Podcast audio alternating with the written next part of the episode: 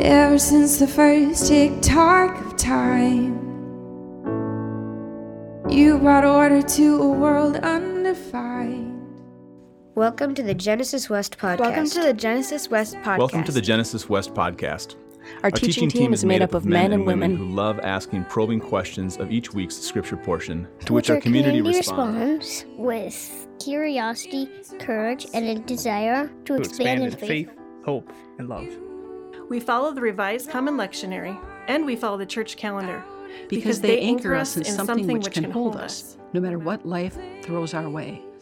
We exist to join God's work of cultivating new beginnings in all of us, everywhere. Cultivating new beginnings in all of us, everywhere. We exist to join God's work of cultivating new beginnings in all of us everywhere. We hope you enjoy this week's teaching. We hope you enjoy this week's teaching. We hope you enjoy this week's teaching. Our scripture this morning is from Matthew chapter 22, 1 through 14. Once more, Jesus spoke to them in parables, saying, The kingdom of heaven may be compared to a king who gave a wedding banquet for his son. He sent his slaves to call all those who had been invited to the wedding banquet, but they would not come.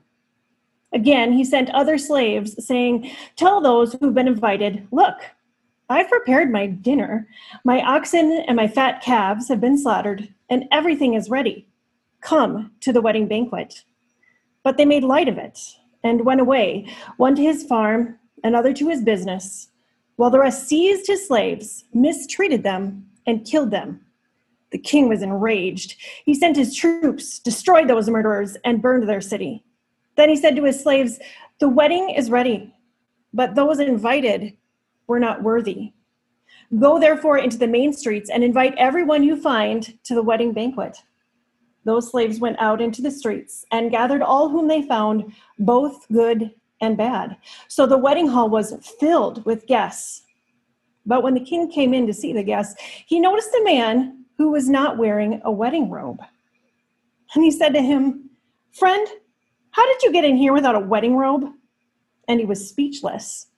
Then the king said to the attendants, Bind him hand and foot, and throw him into the outer darkness, where there will be weeping and gnashing of teeth. For many are called, but few are chosen. The word of the Lord. Thanks be to God.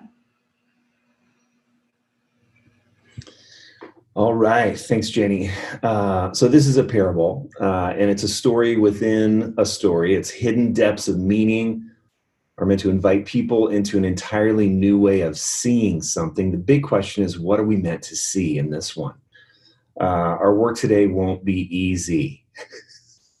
the king, in case you weren't sleeping, in case you were paying attention, which is typically, you know, we think of God as the king, uh, it retaliates against the people that didn't want to come to his party and that murdered his own servants by murdering them and burning down their city. So, what has become too familiar to us and what really uh, probably needs some new light shed on it, that's what we're going to look at. So, uh, let's recap the parable. The kingdom of heaven, Jesus says, can be compared to a king. All right, so far, so good, who has prepared a huge wedding banquet for his son. So far, so good. Lots of familiar themes in the scriptures there, right?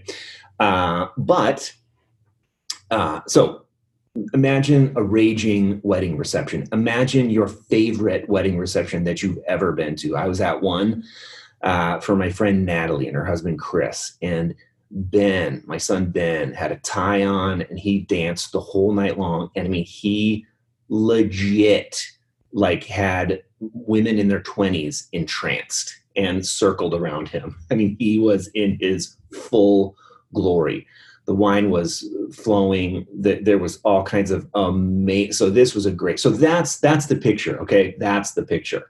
And everyone's invited but then the parable takes an odd turn. When the servants go out to collect the people and say hey you've been invited you know put the clothes on and come uh, not only do they not come but they mistreat those servants and they even kill those servants. And so when the king finds out as i just said he gets becomes so enraged that he sends his soldiers out to kill every single person who hasn't uh, who who mistreated his servants, killed his own servants, and aren't coming to the party. And then, as if that wasn't enough, he burns down the whole city. So that sounds like a peacemaker. Amen? No, lots of problems here. So then the king orders the servants, new servants, to go back out and gather who was at, whoever was left in the city. And it says good people and bad people to fill his banquet hall because he wants to party like it's 1999, my friends. That's what's going on. But even that is not the end of the story. That might have a hint of happy ending. There will be no happy endings in this parable. Thank you very much.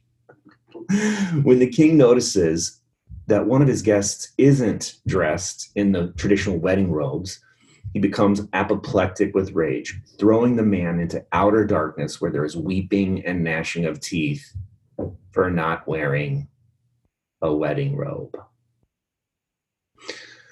The parable ends with this ominous warning For many are called, but few are chosen. So let's do a little bit of an all play question. I'm just going to open it up and say, What are your comments, thoughts, or noticings about this par- parable so far? Let's take our time. What are your questions? What are your noticings? What are your thoughts? And for once, I don't have to fake it and say, oh, I can't, I wish I could read your comments. Actually, can read your comments. Um, so, questions, comments, thoughts. Am I seeing them? Okay, from Danny Cook. I thought God wanted us to choose him, but that sounds like we don't have a choice in the matter. Ooh, wow, wow, wow, wow, wow. From Shannon Tin. Who is doing the choosing? Is it us choosing God or God choosing us? So good. Uh, Becky's feeling some anger. Totally totally. Um, how very Lutheran of you, Dan. I think that's from Kara. Uh, if the slaves were instructed to gather everyone, was someone cast out? I'm noticing the king is scary. Makes me want to not be close to him, Janie Gullickson says. and Danny Cook back to Kara. Thanks, Kara. Very Lutheran. Even though, of course, we all know that Danny Cook is a, was raised as a good Catholic. You know, we all we all are very aware of that. Uh, okay, so here's here's the big question: Does the God revealed in Jesus, across the Scriptures, across the New Testament especially, does he retaliate against those who reject him? Uh, this this parable probably really is about the people who are rejecting Jesus and who had rejected the prophets we know from Matthew 21 that Jesus is talking to scribes and Pharisees, so he's directing it right to the religious leaders. We know that this is during the Passion, this is during Holy Week, so Jesus is about to be executed. And so the temperature is turned really, really high. But it's really interesting if you look at um, if you look at Luke 14, this parable is given in a much it's the same exact parable but it's given in a very different light i'll summarize it this way same thing king wants to throw a banquet wedding banquet for his son sends out invitations. But instead of killing the servants the people just say ah we're busy. I have to bury my father. I have crops to you know collect. And so basically the king just says okay well fine. Doesn't kill him doesn't burn the city just does the same thing. Collect everyone else the good and the bad. I want my party filled. And that's and there's no one rejected because he's not wearing the right wedding clothes. It's just kind of this parable filled with grace right? It's the same parable but it's told radically differently. And so you have to ask the question like is this a midrash? Is, is one a midrash of the other? Or did jesus tell the same parable twice to different groups of people. Mm-hmm. Now, here's an all play question. Why do you suppose that both versions of this parable are included in the Gospels? Why do you think that the version that might be considered a little lighter, a little more graceful, the one in Luke, the one I just explained, is included alongside the one here in Matthew, which is kind of scary. I agree. I'm going to agree with Jenny Gullickson that it it feel like if this is the kind of king that is the king that's going to murder people, burn down the city. I'm not sure that I want to. That that kind of, kind of king is scary. Why do we think that both of these are included? Is there a right one and a wrong one? Or, or is there a different reason?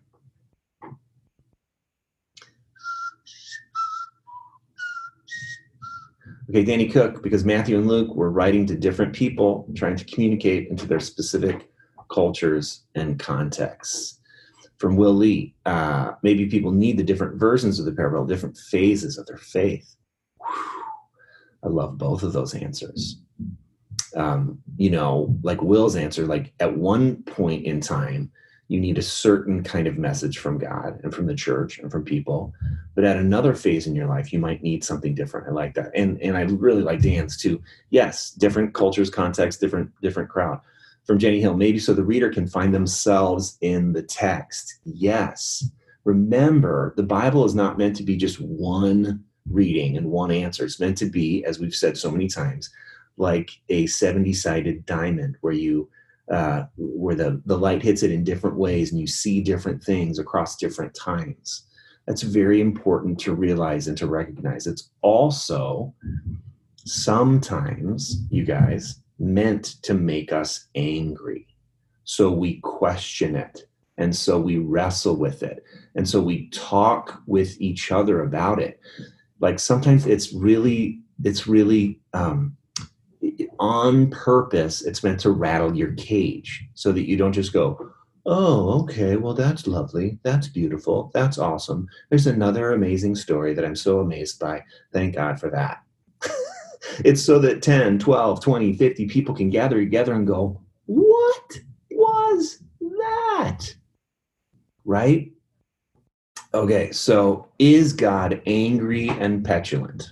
That's a question I, I have sometimes you read in parts of the scriptures and you go, absolutely, God seems very angry and petulant when God demands to Moses that God just tells Moses at times, I'm going to wipe these people out. I'm, I'm going to wipe them off the map. And then Moses says, Hey, God, that's kind of off brand for you, to be honest. but then you got to wonder too, like, is that really what God was thinking? Or is that what the writer back in the Bronze Age was thinking that God was thinking? You know what I mean? Like, now I don't know the answer to that question, but I think that's a pretty good question, right? Same thing with this parable. So, will only a few really be chosen? There's that line at the end. Many are called, but few are chosen. That sounds like now we're now that sounds really brutal because do we choose God or does God choose choose us? Is it set before the foundation of creation? Who's in, who's out? That goes against some things, right? So let's take uh, let's try to answer those questions. So I hope you're you're going to settle in here for the next few hours. no, actually, I promise I have a timer that is set, so I won't go too far over. But you got to give me some grace. This is my first live sermon in like five months. Feels like five years. Okay. So, in order to answer those questions, um, let's take the three groups of invited guests. Okay. Remember who they were? So, again, this is the Matthew version. So, the first uh, group is those people that were invited but didn't come, okay, and also mistreated the servants, killing them. The second are those who were invited but did come, and it's mentioned the good and the bad that drank the wine, danced with Ben, entranced you know, all the people, ate the pie. And then third, the one person who was invited and did come but refused to wear the wedding clothes and was later thrown out. So let's go. Uh, group number one, those who were invited but didn't come. Now, here's something that we cannot miss. Okay, you, you, you got to catch this. Now, these are the people that you know we sort of these are the these are the religious leaders. These are the which Jesus many times calls hypocrites. But even them, all of them, you guys catch this, are told they are what? All of them are told they are invited. Come, come, fill my party, dance with me, celebrate my son. They're all told they have a place at the table. They all told that they're welcome. They're all to- told that um, they are absolutely in. There's no outside of inside. Got it? And, not but, and they rejected the invitation. Okay? We don't know why, but in this story, they rejected the invitation. Now, again, what about the murder and the burning? What about the retaliation that Jesus says the king?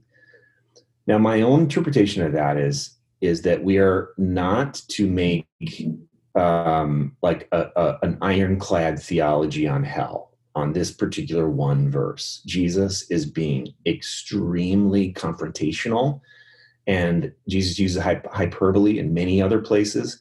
Uh, if your eye causes you to sin, gouge it out. If your hand causes you to sin, cut it off. Do we really like? None of us are taking that seriously. We're not creating a the- theology about lust based on self mutilation. So we got to be careful not to create a theology based on a parable that is filled with hyperbole. It still bothers me, but I just want to say let's press the pause button on saying that absolutely God is like that. That God burns people who doesn't want to come to their party because that contradicts many, many, many other portions of scripture. Still bothers me, but I'm just saying that you gotta, you gotta, you know, you got to notice that, okay? I want to call out one comment. John Powell said that third category of person, that person that's not wearing the wedding clothes. The last one is my hero, nonviolent resistance. I love that. We'll get to that in a second, John. Uh, so, group, no, okay, one more thing about group number one. Perhaps Jesus is saying this at the very least. This is very urgent business, and I want your attention. I refuse to be the mascot for your agenda. As Brian McWhite said in a sermon a few weeks ago, no one, Jesus doesn't follow anyone's agenda. Okay? Jesus refuses to be the mascot for your political party, for your view, for your theological opinion. Um, there's no counterfeit parties that are in Jesus' name only. Jesus is sort of saying there's a lot of fake, basically, there's a lot of fake wedding feasts going on and I'm supposedly there at the table of honor, but I'm not there. I'm really not. My party is my party. Um, and, and that's like, that's a confrontation. And that's perhaps what Jesus is trying to get at at group number one. Uh, feel free to throw out questions in, in the comments and I'll try to follow. Group number two, the good and the bad people, right, who are later invited and who do show up. They're invited, just like the first group, they're invited, they're favored by the king, they have a place at the table with their name on it. And in this parable, it's not said, but we can assume somehow that the king provided proper clothes for them.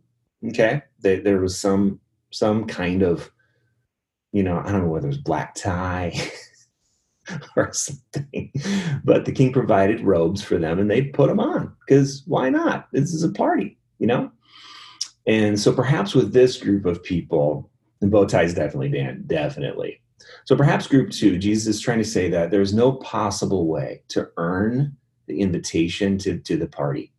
The good and the bad alike will be partying, and they will be robed by the king, whether they deserve it or not.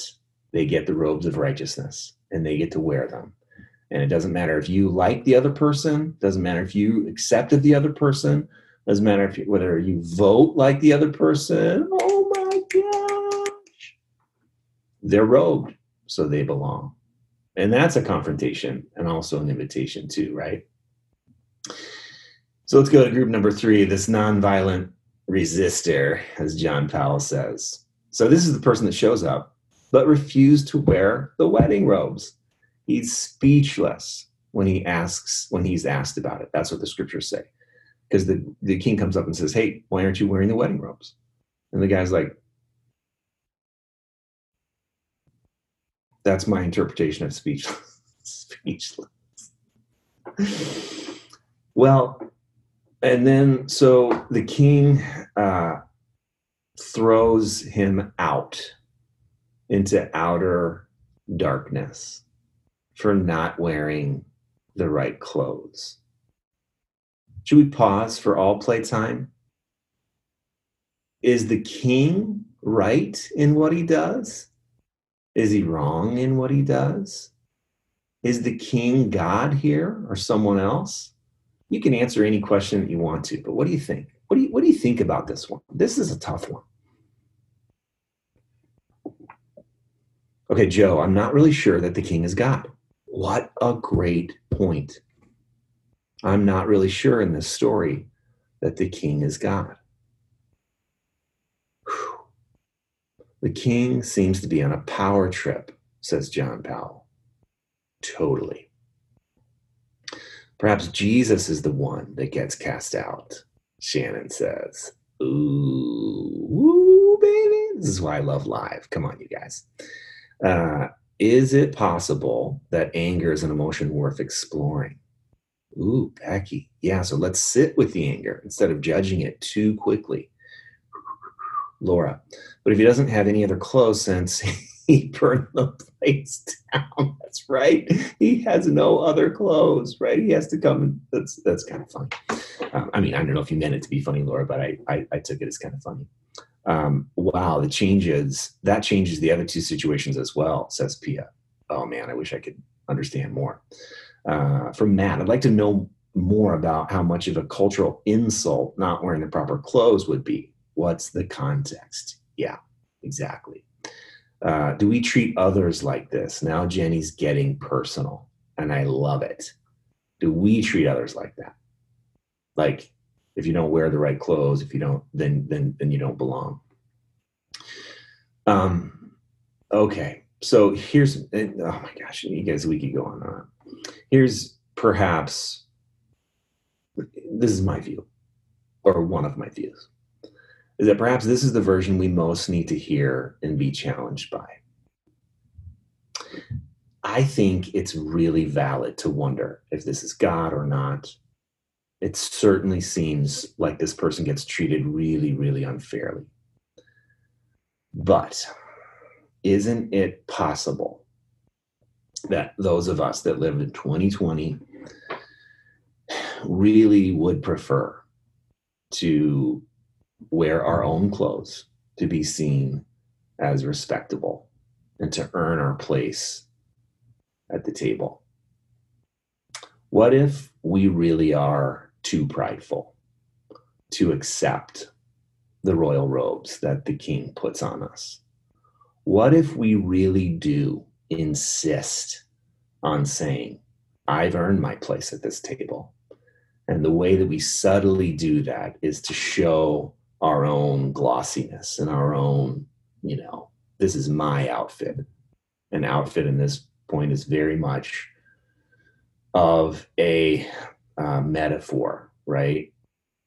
Um, and the truth is, I think, geez, that we would like, like, imagine you imagine you you put on the royal robes, okay, and you're partying. Then you notice this this jack wagon refuses. There's a part of us that wants that person to get tossed out, right? So I think that was my timer that just went off, signaling it's time to end.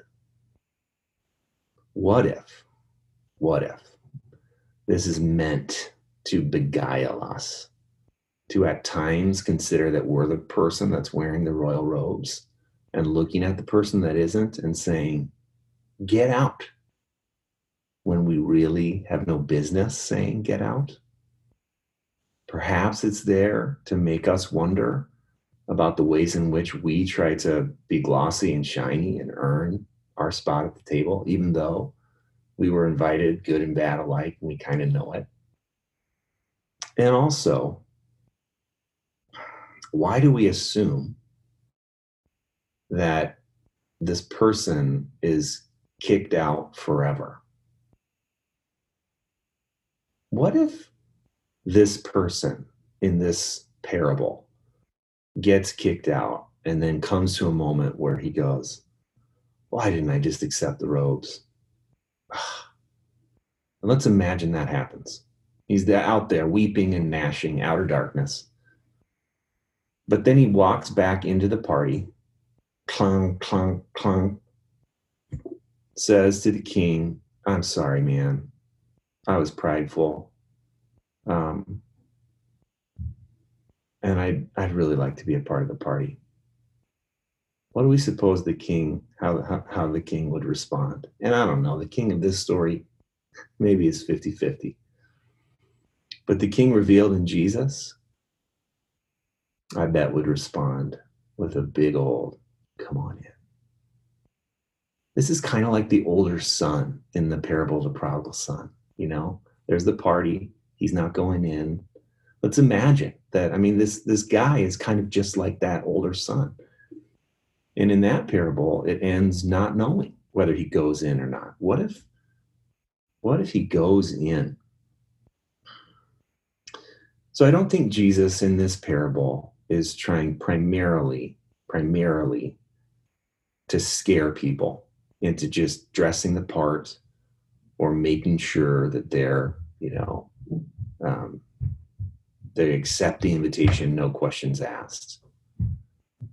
Um, ooh, I like that, Peyton. What if Jesus is saying the kingdom of heaven is like this with a question mark rather than a period? Oh my gosh, that's a sermon in and of itself. Way to go, Peyton. Uh, the conversation at the watch party here is about me, the king, the party are more like what the church and the religious leaders purport to be. That is, if you're invited, but you now have to leave since you didn't change. Oh my gosh, yeah. There's so much here. But I think, again, Jesus is not necessarily primarily trying to demonstrate how angry and petulant God can be. Grace is still the overriding theme because all three groups were invited in. All three groups were told, You have a place at the table, your name is on it.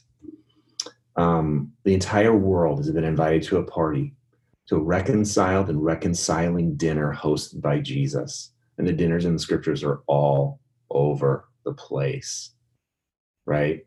Jesus cooks the broiled fish after he's resurrected. Uh, Jesus lifts the the Eucharist on the after the road to Emmaus. Uh, there's the Last Supper. There's the wedding at Cana. There's all these wedding feasts, and they're all about abundance and not scarcity. They're all about the entire world having been invited. But Jesus does seem to be pointing out the importance of your choices. They matter. And I'm not talking about small or big moral choices, you know, right and wrong. I'm talking about the choice to align yourself with Jesus and not Jesus as your mascot and not the Jesus that you've created in your own image and not the Jesus of your political party whatever it is, but the Jesus that went to the cross willingly and voluntarily to be the final scapegoat to end all scapegoating. The Jesus that says, I have come that all may have life and have it to the full. The Jesus that's come to love all people and not condemn them. Will we align ourselves with that Jesus? Um, and will we recognize that the, the, the subtle ways in which we have made Jesus out in our own image. And the Jesus that we are following might be a Jesus that is just fabricated. what a terrifying thing that would be. But this parable is about remembering that we don't know if we're the good or the bad, but we do know that we can enter in after being ro- robed with royal robes uh, and while I accept that robe and refuse to try to earn it, while I refuse to compare myself with others. Amen. Holy Mama. I almost didn't pick this parable this week because it's so confusing. And then I was like, nah, I have to. I have to. So this week, here's my question What are your royal robes that God is inviting you to put on? Who are you rejecting? And what version of Jesus do you need to embrace? Tough questions, people. Glad we can do this together. Amen. Amen.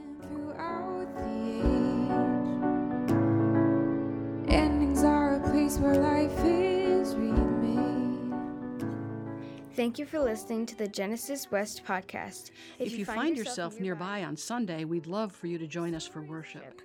We meet at Elam Church Center in Robbinsdale, Minnesota. If you, if have, you have, any questions, questions or would like to connect with us, please visit us at www.genesiscov.org.